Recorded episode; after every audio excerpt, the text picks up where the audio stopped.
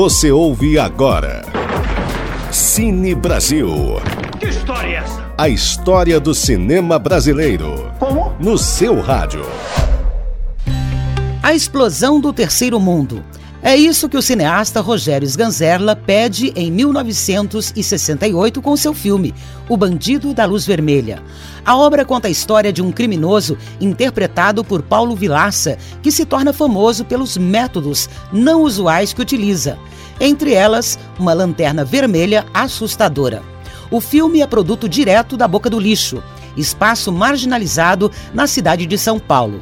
Sganzerla lançou junto com a película um manifesto sobre suas intenções, originando o que conhecemos como o movimento do cinema marginal, com fortes inspirações na Nouvelle Vague francesa e em filmes americanos Lado B, o Bandido da Luz Vermelha, de certa maneira, explodiu o terceiro mundo com uma produção rica e autêntica, rivalizando com o cinema novo em seu estilo autêntico e de vanguarda. Fique ligado em mais dicas do Cine Brasil, programa especial para os cinéfilos brasileiros. O Bandido da Luz Vermelha entra em cartaz na MUBI a partir do dia 27 de junho. Você ouviu Cine Brasil.